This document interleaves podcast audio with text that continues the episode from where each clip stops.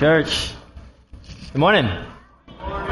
Please open your Bibles to 1 Thessalonians 4, chapter 4. We will be reading starting verse 13 and we'll go on into chapter 5 later in the message. The, the title of this morning is The Last Things. The Last Things. The study of the end times. Big word for that is eschatology. So I got my sleeves rolled up. I hope you are rolling up your sleeves now spiritually to dig into the word, to dig into this topic. Eschatology, the study of end times. You could fill a library with books that have been written on eschatology in different perspectives and different opinions. This is a topic that is charged with opinions and charged with perspectives and charged with speculation and predictions and fantasy novels and questions. Now, a couple different sides of the spectrum. On one side, when you hear the word end times, you might be tempted to be indifferent, right? Like, too many symbols, these beasts and these dragons and these this antichrist and all these things, this mystery. I just don't even want to talk about it. I don't want to think about it. It just hurts my head. And the other side, there can be an element where you just love that word eschatology and you love the, the topic of end times and it become, it become consuming charts and figuring out the affairs of the nations and reading headlines and check, checking the latest technological advances so much that it becomes like something that is an obsession. We want to be informed on this topic, right? Scripture guides us on that. We want to be informed on this topic. That's how our passage begins, but we want to have the right focus. We want to have the right focus and tell you what, going back to God's revelation in Scripture has a way of realigning our focus, which is what we want to do this morning. When we turn our eyes to Scripture, we find that it's not primarily concerned with pinpoint timelines or the activities of the nations, though it may mention them. That's not its primary concern when discussing the end times. We see that most of all, studying the end times you know what it reminds us? That God is in control of all of history, that his purposes will prevail, that Satan will be defeated, and that Christ will be king forever. We've got to keep that as our primary focus and keep the main things the main things. And tell you what, when we keep this vision of that glorious future reality in the front of our eyes, what happens is that we are sustained and we're motivated in our present reality right now. That makes sense? When we keep our eyes fixed on a future guaranteed reality, it sustains, it strengthens, it motivates us for right here, right now. So if you ever thought about like end times, it's just about like, the end times, the last things. the way Scripture guides us is we think, we, we focus on the last things that we might be strengthened and motivated for today, right now. We'll see that in our passage this morning. We'll read verses, beginning verses 13 to 18 of chapter 4.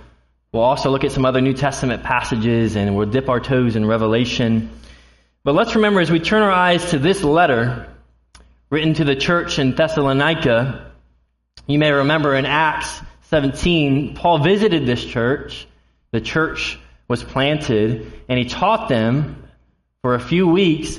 And then the, and then the people of the city rose up against him and Paul was run out of town. So you can just imagine that Paul began to talk to them about the end times and these different things, but then he was run out of town.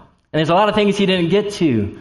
So evidently now the church has written Paul and said, Hey, Paul, these people are dying. We're burying people.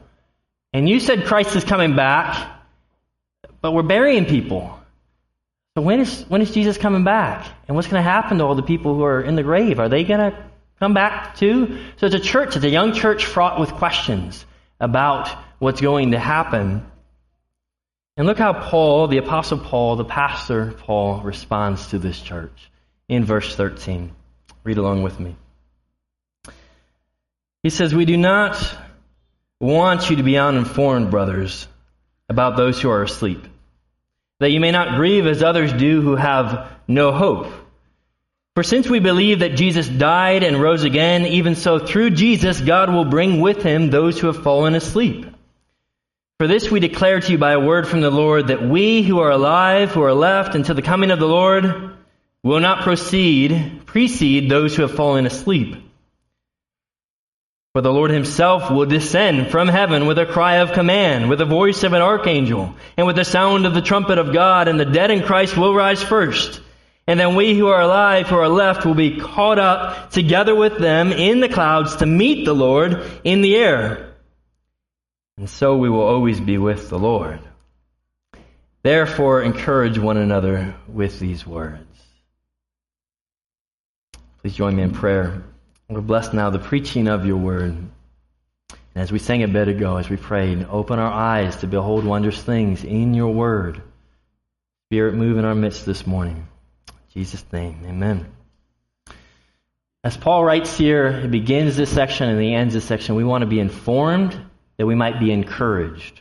Right? Informed that we might be encouraged. And I want to spend some time this morning by looking at three ways, three points, three ways having a biblically informed eschatology, an eschatology that's informed from the Bible, three ways that that encourages us in this, in this life. So, point number one a biblically informed eschatology points to a certain future. A certain future. And we see these in, this in these verses we just read. Here, Paul, Paul, Paul comes alongside this church who's grieving because they've recently buried loved ones and he cares for them.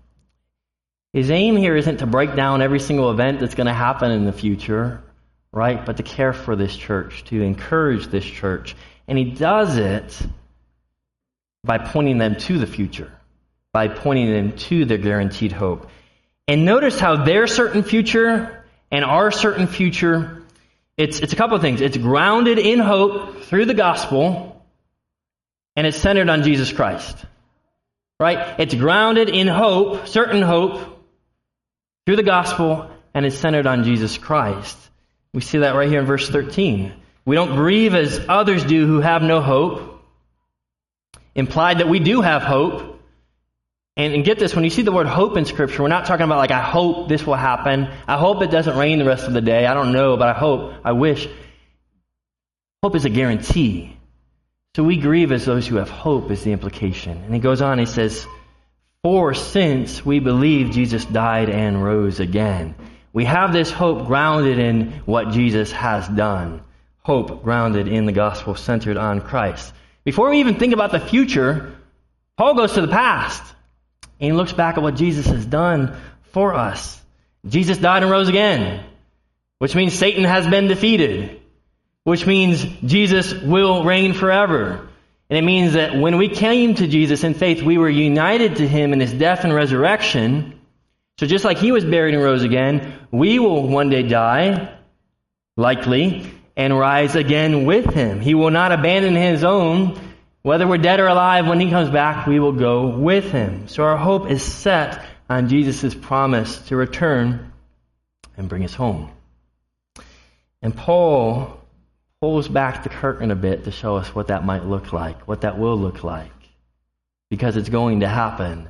And he just gives us a glimpse of what that will look like. And so I have some questions as you may have approaching this topic that we'll think through together.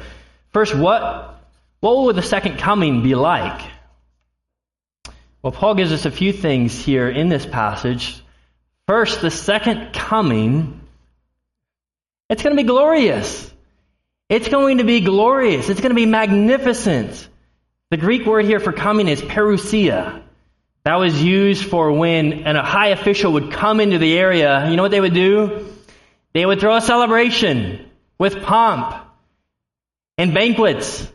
And they would have a joyful celebration. And so this word coming, Jesus' parousia will be even more magnificent and glorious when he comes. He, he tells us in Luke 21 he says, Then they will see the Son of Man coming in a cloud with power and great glory. It's going to be a glorious day. And I hope, I don't know whether we will be there for that day, but I hope we will because that is going to be a glorious day, first and foremost. Secondly, Christ's return will be personal. It's going to be personal. What that means is that he's going to come back in his physical body, right? Acts 1, the angels he, he went up and the angel said, he's going to come back in the same way he came. When he went up, he's going to come back in his physical body. And he's not going to send an angel to announce everything. He's going to come back. That's what we mean by personal. And lastly, his, his, his coming will be visible. Right? I mean, look, at the, look at the words in this text. Verse 16, he's going to descend with a cry of command, the voice of an archangel, the sound of a trumpet. It's going to be a loud day. It's going to be loud when this happens. You're not going to sleep through it. You're not going to be an alarm, need an alarm clock when this day comes. It's going to be loud. It's going to be visible to all. Revelation 19 says, He will come like a rider on, on a white horse, robed in righteousness, with an army of angels surrounding him. Not as a baby, like he did the first time, but coming back as judge and as king for all to see.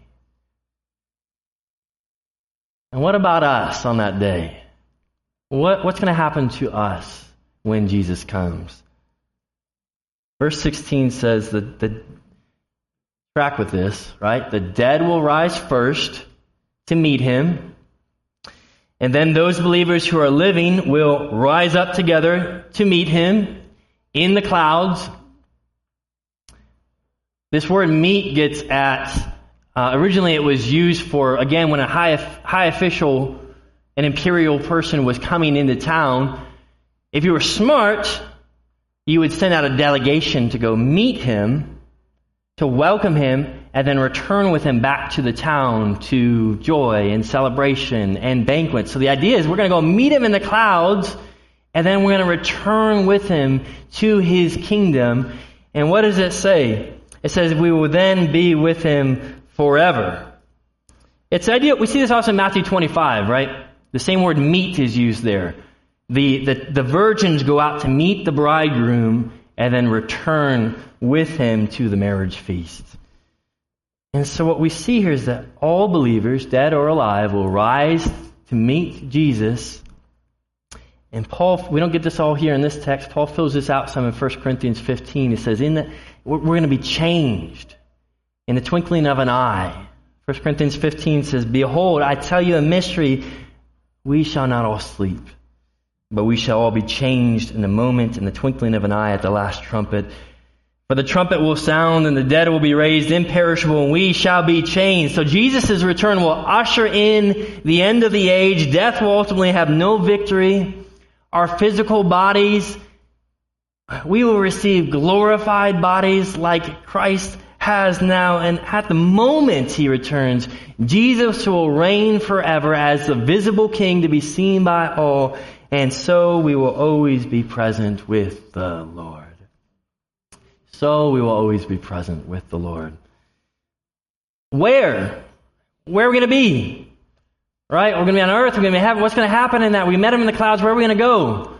This is where we get into some deep weeds, and I encourage you to study all this if you'd like to we get into this idea of the millennium.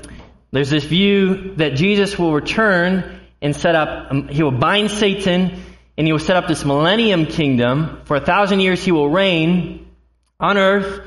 And then one day, after those a thousand years, he will crush Satan and he will usher in the new heavens and the new earth and we will dwell forever with him.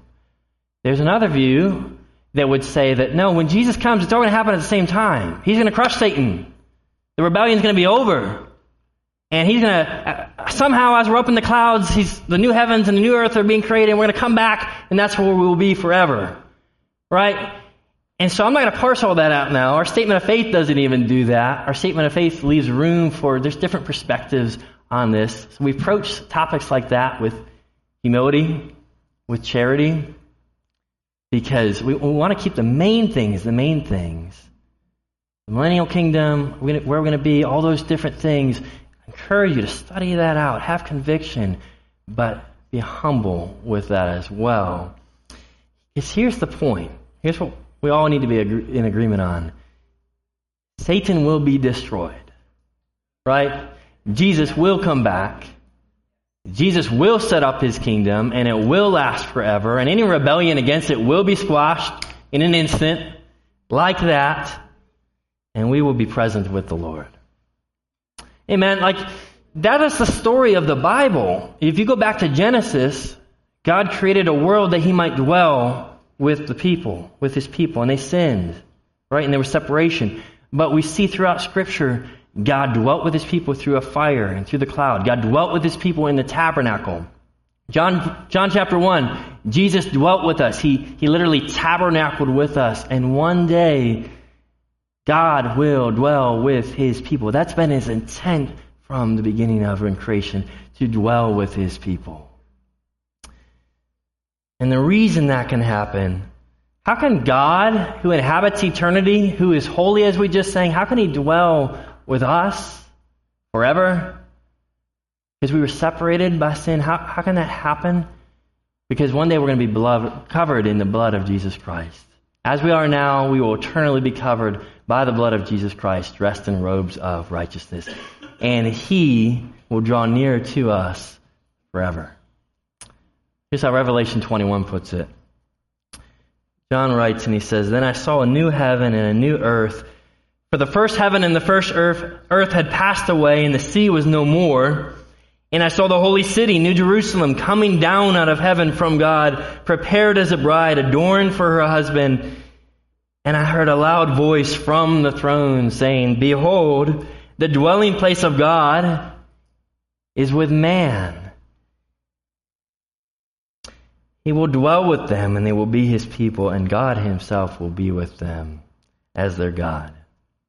And he will wipe away every tear from their eyes, and death shall be no more, neither shall there be mourning, nor crying, nor pain any more, for the former things have passed away.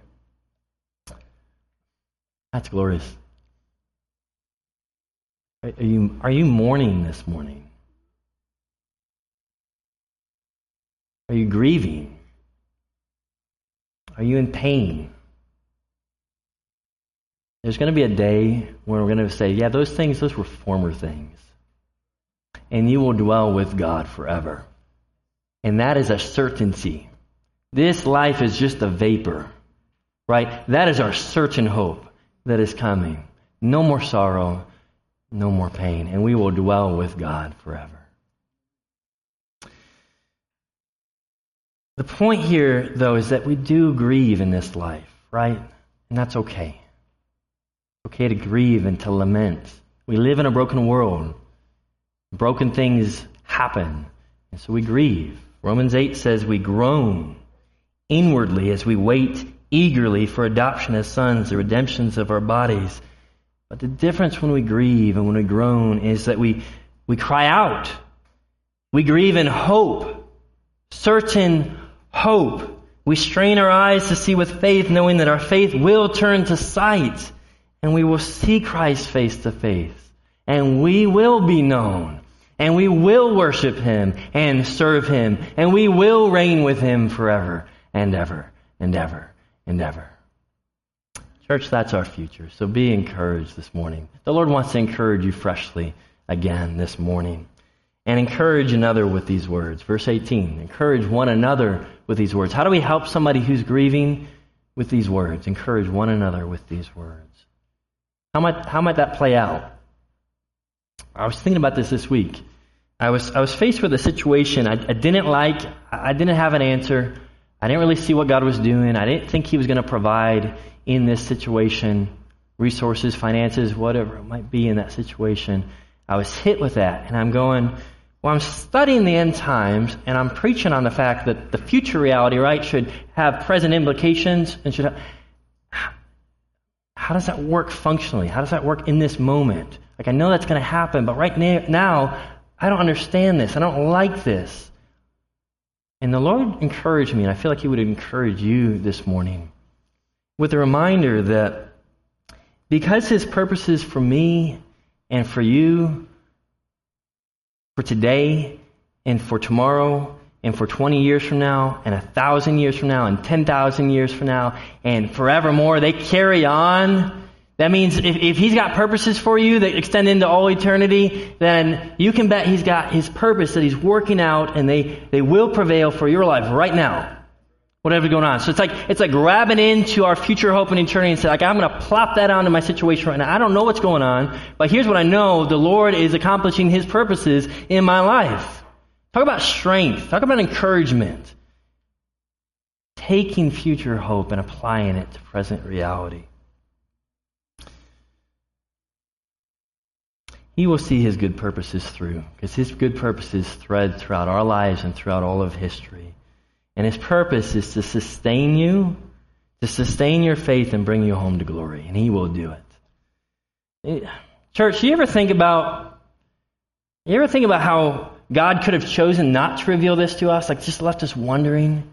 What a gift. Like we could have just gone throughout this life going, I, hope, I wonder what's going to happen. I wonder what those last days will look like. I wonder, what a gift that we have a certain hope and a guaranteed future. Praise the Lord for that. So, church, take fresh comfort. We have a certain future. Point number two a biblically informed eschatology provides a clear expectation. Look at chapter 5 now with me. Paul goes on and he turns to address another question now about the timing of Christ's return. We can all lean forward at that point, right? The timing of Christ's return. And look, look at verse 1. Now, concerning the times and the seasons, brothers, you have no need to have anything written to you. For you yourselves are fully aware that the day of the Lord will come like a thief in the night. While people are saying there is peace and security, then sudden destruction will come upon them as labor pains come upon a pregnant woman, and they will not escape. Paul's saying, I, I know you're asking about dates and times, maybe because you're curious, maybe because you're wondering if you quit your job, because Jesus might come back tomorrow, so you're trying to figure out life right now, and so you're writing me with all these questions, and guess what? I'm not going to tell you. I'm not going to answer your question about dates and timing. Why not, Paul? Like, how easy would it have been if you just gave us a date right here and just told us, Lord, if you did that for us. The point is, Paul didn't know. And he's pulling this directly from what Jesus taught. Jesus in Matthew 24, encourage you to study that this week. Matthew 24, Jesus, the, the Olivet Discourse, Jesus gives a lengthy discussion about the end times, and he says in verse 36, But concerning that day and hour no one knows, not even the angels of heaven, nor the Son, but the Father only. He goes on to say it's going to be like the days of Noah, people marrying and eating and drinking. That sounds like normal life so when will Christ come back? 1974, 1844, 2011, 3045, fill in the blank. We don't know. It could be next month. It could be next year. It could be a thousand years. It could be a thousand years from now. I don't think so.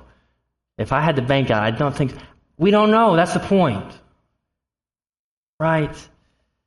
Scripture never calls us to obsessively speculate about timing, but to be aware. To watch for the signs that are present and will increase the gospel going to all nations, increased tribulation, rumors of war, apostasy, false prophets, the Antichrist. But then Paul also says here in verse 3 that Christ will return on the day when our world is proclaiming peace and security. So, what I'm driving at is that we need a clear expectation about the return of Jesus Christ. And one point of clarity is to expect the unexpected. Jesus' coming will be like a thief, Paul says, verse 2. He gets that directly from what Jesus said in Matthew 24. The point isn't that it's going to be hidden and secret, it's that thieves don't tell you when they're going to come. Like they don't come to your house and say, hey, guess what? I'm going to break into your house today and, and grab all your stuff. I want to let you know that. The point is that it's going to be unexpected sudden. You cannot pinpoint his coming. So the call, in light of that, is not to be consumed with this life so that you're surprised. He may come tomorrow. He's going to come at a time when it is unexpected. So thief, right? And then secondly, Paul says it will be like labor pains. Right? Pregnant women know that when a baby's coming, in order to have the baby, labor pains are going to come. Eventually, at some point. The point is that labor pains come on suddenly and they're unavoidable. Like you know the baby's coming and you're getting closer and closer to that day. You, you can't escape from the fact that the labor pains are coming. That's his point. So sudden and unexpected and inescapable is what he's driving at. That, that the day of the Lord is coming. what the Old Testament prophets repeatedly mention when the king returns to crush Satan and all God's purposes reach their climax. And this is, this is going to be an event with global, climactic, cosmic implications. Romans 8 says that the whole creation has been groaning, and it says, verse 21, that the creation itself will be set free from its bondage to corruption and obtain the freedom of the glory of the children of God. So even the sin that has infected this world will be destroyed, and ultimately creation will be restored, and the new heavens and new earth will be brought in, and Christ will reign as king. Revelation 20 says that Jesus will sit on his great white throne, right, and all will stand before him. Or in Matthew 25, it says he's going to gather the nations in, and he's going to separate the sheep from the goats. Those who trusted in him from those who rebelled against him. Every single one. There will be no second chances. The encouragement here is that many of us will hear his words, Well done, good and faithful servant. Enter into the joy of your master. But the reality is, when we come to this discussion, is that we, we must be reminded that, that many will face e- eternal punishment in hell. We must be reminded of the reality of hell. What Paul calls here in verse 3 sudden destruction. I mean, just look at the words that Jesus used to describe how he says it's going to be a place of torment, anguish, unquenchable fire. The worm will not die, weeping and gnashing of teeth, outer darkness, eternal fire. And so listen, I don't want to assume, well, here we are talking about we're going to be present with the Lord when He comes, right? Forever. But I don't want to assume that everybody in this room, that that's going to be their reality. In, in a room like this, there may be some here whose path right now is headed toward sudden destruction and eternal fire where the worm does not die. And the message for you, whether you are an adult or whether you're a little child, it's a challenge for you to be confronted with the decisions you're making today that will guarantee your reality for the future. Your decision to run your own life, to disregard Jesus' commands, to not submit to Him, to love the things of this world, maybe even to pretend to follow Jesus, to do the right things on the outside, but never in your heart, never in your heart being submitted to Him. And this is a challenge to you to confront you a reminder that you're not free and the path is laid out and it's headed to destruction. But hear the encouragement that there's also a path that leads to salvation, that you can be saved, that Jesus died and rose again, right? Which means that he conquered death. And then when you come to him, when you repent of your sins, when you turn from whatever life you're living, and you turn to Jesus Christ, in faith, you will be saved. When you confess your sins and come to Him in faith. And you know what will happen? The rest of your life, when you do that, the rest of your life, you will follow Jesus and He will give you your spirit, His spirit. He will give you His spirit and you will have true freedom. And you will have blessing and joy in this life. And guess what? You're going to have blessing and joy for all eternity. So the message is today, not tomorrow, today to repent, to turn in faith to Jesus Christ. Because the day of the Lord is coming. So today is the day of salvation. And church, be encouraged that this is our mission. That there should be an urgency to declare that there is salvation available through, through Jesus Christ. The reality and the imminency of his returning should drive us to mission. And as you stay on mission, church, the call is to persevere. Persevere. We see that over and over again. I mean, just look at the book of Revelation, right? Let's, let's think about Revelation for a minute. Revelation is about perseverance. It's about endurance. And I encourage you to read it soon, to either just read it and then eventually even to study, get into it, but just to read through it. it Revelation is a letter written to churches who are on mission. Revelation is a letter written to churches who are under attack. It's not primarily given to, to make charts and to track nations, but it's, it's to reveal what life is going to look like from Jesus' first coming all the way to his second coming and what to expect. And it, it's a book that pronounces the king and the triumph of the Lamb. It's, it's, it's a book first written to these churches and now given to us, a church living in a strange world to strengthen and to sustain our faith. You see, we live in the, in the last days between Jesus' first and second coming. The next event on the calendar, the next big redemptive event on your calendar is Jesus' second coming. And everything in between is called the last days as we expect cheerfully, joyfully that last day. But in between these last days will be full of tribulation. Look how John begins Revelation, chapter 1, verse 9. He says, I, John, your brother and partner in the tribulation and the kingdom and the patient endurance that are in Jesus. So there's tribulation, right? Throughout the last days, throughout our lives. I hear Jesus' words ringing in my ears from John 16 33. In this world you will have tribulation. But take heart. I've overcome the world. Right, we got to keep those two together. In this world, you will have tribulation, but there's a kingdom, and there's a king, sovereign over all, and we belong to that kingdom. Scripture says that we walk in the footsteps of Jesus, which means there will be tribulation. Don't be surprised by that. When hard things happen, disappointing things happen, don't be surprised by that. But remember that you belong to a kingdom.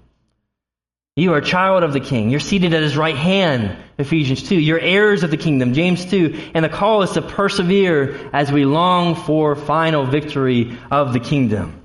And when tribulation comes, when something hard comes, or when you're sinned against, in those moments, and you just want vengeance, you just want payback, you want something done, in those moments we entrust ourselves to the King, to our Creator God, knowing that there will be a day when everything will be made right. But right now, we entrust ourselves to Him and persevere. Uh, if you remember Lord of the Rings, at the end of the Return of the King, Sam is on his bed, right? And he wakes up and he looks at Gandalf and he says, Is everything sad going to come on true? Church, yes. Everything sad is going to come on true. Yes, it will. Take heart, take courage, take comfort this morning. We want to have a clear expectation from the Word. And finally, point number three a biblically informed eschatology provides motivation for careful living. Motivation for careful living. It's not like we just we're informed, we think about the last times, but then we're motivated for the way we live our lives. So, how does knowledge about the end times motivate us for these lives? So as we look at Paul's letter to the Thessalonians, to Jesus' teachings, to the epistles in the New Testament, over and over and over again, when we see discussion of eschatology, when we see the future brought up, you know what's usually always connected to? How we're supposed to live our lives today. Eschatology ethics, right? Last times, how we're supposed to live right now. Christian living. We see this right here in a passage. Paul has just encouraged his church, given the vision of the last days, and he turns here in verse 4 and he says, But you, verse 4, you are not in darkness, brothers, for that day to surprise you like a thief. For you are all children of light, children of the day. We are not of the night or of the darkness. Paul says our world is filled with darkness, with a bunch of night people who love the night and who glory in the nights and the pleasures of this world, and they're running their own life. That's the world we live in. But Paul then also says, that's not you. You're not asleep. You're not walking through this light. You're awake. You're, you're of the light. You are day people. You've been brought out of that kingdom of the darkness into the kingdom of life. Even though you light, even though you still live in this world of darkness, you don't belong anymore. You live in this present age, but you belong to the eternal age through Jesus Christ. And so live like who you are, with your mind set on that, your hope set on that. What does that look like? Well, he tells us. Verse 6, he goes on, he says, So then let us not sleep as others do, but let us keep awake and be sober. For those who sleep, sleep at night, and those who get drunk are drunk at night. But since we belong to the day, let us be sober, having put on the breast breastplate of faith and love, and for a helmet, the hope of salvation. That's the call. to keep awake and to be sober. So, first, think about that. Keep awake, be watchful, be alert. There's a sense of attentiveness and vigilance to these words. It means that we don't just sleep our way through life. Like, yeah, I know Jesus is coming back. That's going to happen someday. And so I'm just going to wait till it happens. I'm wait till I die and I'll be with him. No, that's sleeping through life. There's a call to work here, to work for your Savior. You ever gotten sleepy when you're driving? You're driving a car and you're getting sleepy and you start doing this. Whoops, other cheek. You start doing that. Keep yourself awake. I've done it. Sunflower seeds pop, pop, pop. Roll the window. You ever falling asleep while driving?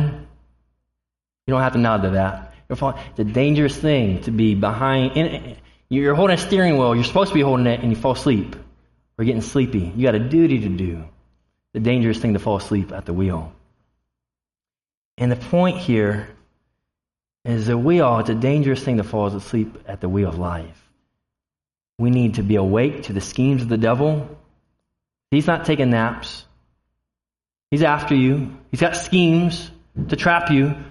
So be awake to the schemes of the devil, to how the darkness is starting to infect our behavior, and never becoming indifferent to sin.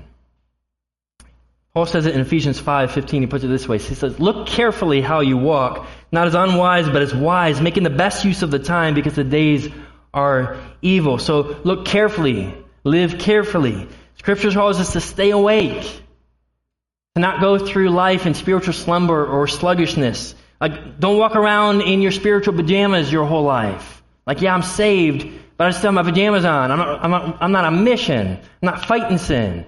So don't do that. That's not who you are. Kill the sin. Be holy. Look out for it. And strengthen one another. We run the race with endurance. How about by reading the Word? By letting it examine our lives and looking at it and say, is my life, the way I think, the way I act, is it in alignment with this? By going to community group and opening up and letting others say, hey, I think, you, I think there's a blind spot that maybe you're not seeing. You just described this whole situation, and you're talking a lot about yourself. I think it's a blind spot. Let's talk about that for a little bit. Opening ourselves up to others. At church, when we gather on a Sunday morning, opening our lives up to each other and, and putting ourselves in that pathway that we might receive grace from one another. Right? That's what being watchful looks like. That we never assume that we're free from sin, and that we never need correction or encouragement or exhortation or being challenged by somebody, somebody else. We put ourselves in situations where we're being open. And when, when, we're sin, when we see sin in our lives, we confess it, we repent, we walk in obedience. That's being alert, that's being watchful. And secondly, we're to be sober. Another word for that is self controlled. We saw that in verse 6 be sober. The idea here, here is that we have moral restraint. We live like soldiers, right? Disciplined and diligent. We have a duty to do. We put on as armor faith, hope, and love. Faith in God, hope in His second coming, His guaranteed, guaranteed hope of His second coming, and love for others. It ensures that we're ready, we're daily prepared for Christ's coming. Like we're not going to be in our pajamas when He comes back, spiritually speaking. We're not just, we're actually ready we're prepared for the day he comes back. This provides motivation that we're not playing on our phone looking at something worthless, that we're not slandering somebody else in an email or in person, that we're daily ready. We're, we're saying, Our master's returning, and I'm ready for that moment. And I'm fighting sin, and I'm being prepared constantly. Not giving in to sin before we meet our Lord. It's, it's, not, it's not motivation to get saved, right? This is motivation to be fully prepared for that day when we will see the Lord. To be holy, like the faithful and wise servant waiting for his master return in Matthew 24. Or in Matthew 25, like the ten wise virgin, virgins waiting to see their bridegroom. And over and over and over again, we see the connection in Scripture of our future hope with how we live so as we wrap up here, let's, gonna, let's just wash ourselves with a few, few of these examples in the, in the New Testament epistles. There's going to be there's many more we can see, and you can study those out. Let me give you a few from Titus and First and Second Peter. Titus two starting in verse 11, says, For the grace of God has appeared, bringing salvation for all people, training us to renounce ungodliness and worldly passions and to live self-controlled, upright, godly lives in the present age, waiting for our blessed hope, the appearing of the glory of our great God and Savior Jesus Christ. To live upright lives right now, longing for your blessed hope, even as you live in this present age. And that word longing, that's a good check. I didn't understand that word for sure several years ago. We want to cultivate longing in our hearts. And as we experience more of the brokenness in this world, as we fight against sin and we stay vigilant, there should be a longing. Come, Lord Jesus, I am ready to see you again. I'm ready to do your mission. I'm ready to work hard as long as I'm here. Oh, Lord, come back soon. A longing that swells up in our hearts. Or think about 2 Peter 3. 2 Peter 3, verse 11 says this.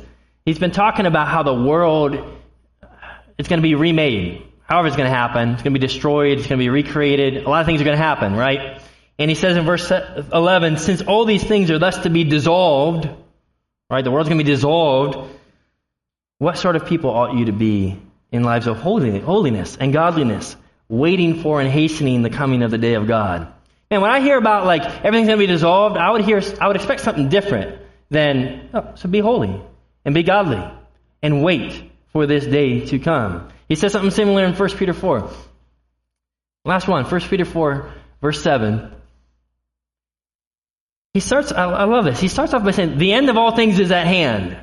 You can just picture like a big sign that people want to write out. The end of all things is at hand. And what are they usually saying, right? Be afraid. Watch out. Better watch yourself. End of all things is at hand. Peter says the end of all things is at hand. Therefore, be self controlled and sober minded for the sake of your prayers. Above all, keep loving one another earnestly, since love covers a multitude of sins. He goes on and says, Be hospitable without grumbling. Use your gifts to build others up. Walk out the Christian life. Work hard. Be on mission. Don't dwell in this fear. There's no fear here. An anxiety, fear of the government, or fear of death, or fear of punishment, or fear of the nations. Live in hope, long in hope, the king who died for you is coming back to, to bring back his own, to live for him right now. That's how, that's the connection. He's coming back, so right now live for him every single day of your lives.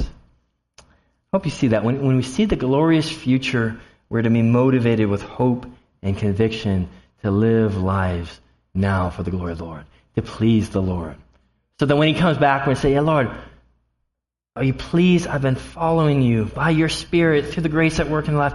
I haven't dilly daddled. I haven't just running like I'm pursuing sin knowing you're going to save me someday. I've been living my life to please you. I've been living a holy life. I've been striving. What does Scripture say? Strive for holiness. I've been striving for holiness. And it's all by your grace. And your Spirit has worked in me every single day. And I'm so ready for you now because you're now on your back in that moment when you see Him face to face. So, church, stay on mission. Man, rest is, rest is coming. It, it's coming for all of us. Now's not the time for rest. We labor in delight. We love to serve the Lord. We love to please Him. And we labor on. So press on, fully ready to see your Savior. Let me land you here. Let me send you off with a story. Sir Ernest Shackleton, maybe you've heard that name before. Shackleton led a famous expedition in 1914 to cross the Antarctica. And as he and his crew went on his ship, aptly named the Endurance, going and breaking through the ice, 27 men, ultimately, the journey was cut short because the ice surrounded the ship, crushed the ship, sank the ship, so now you have 27 men out in the middle of Antarctica in extreme conditions, fighting frostbite and hunger, and they're stuck there. And they're not sure what to do. And so a week later, Shackleton, he's the captain of this crew, he decided to go with five other men in a lifeboat, see if they can go get some help. And so the other 22 men were left in the command of Frank Wild. Like, see ya, I sure hope that lifeboat comes back with somebody. And so these 22 men, extreme conditions, frostbitten, straining their eyes to see a ship on the coast. Think about it. How, how do they keep courage in that moment? Like, I, don't, I don't know if Captain's coming back, and I don't know if anybody's coming.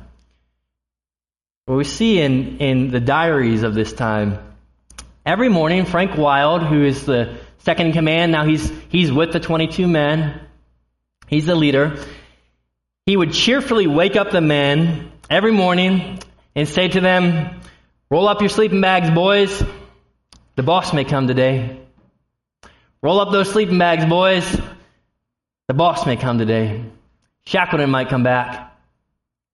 Five months later, Shackleton returned. Every one of those men survived with that encouragement ringing in their ears every single day. It's not time to sleep anymore. Get up. He, he might come back today. So be ready and be prepared. Church, may this be our mindset to wake up, roll up the sleeping bags, get ready, be prepared, be on mission every single day. All illustrations fall short, right? So they were hoping that the lifeboat would come. They didn't know. I don't know if Shackleton's coming back. Maybe he's going to say, I don't really want to go back. I'm going to stay. Or maybe he'll, something will happen on the journey. They didn't know. I point, I hope you, you've been hearing this throughout. When we're using the word hope, we're straining our eyes to the coast. We're looking to the clouds, waiting for Jesus to come, and with guaranteed hope. It's going to happen.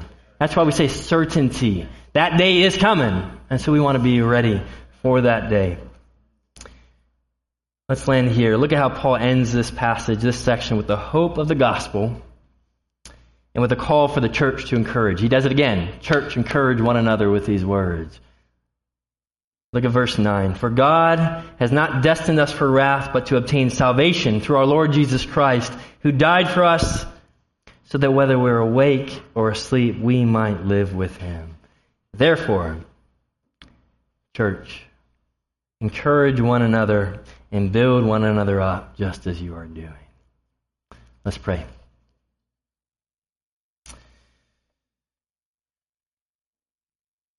Father, thank you for your word. Oh, Lord, thank you that you've given us your word to encourage our weary hearts. Hearts that pursue other things, pursue temporary things, who fall in love with things that are not of you, who run down and pursue sin, and yet you encourage our souls. You sustain our faith. So, Lord, we, we land here on just, we're so thankful for you, Lord.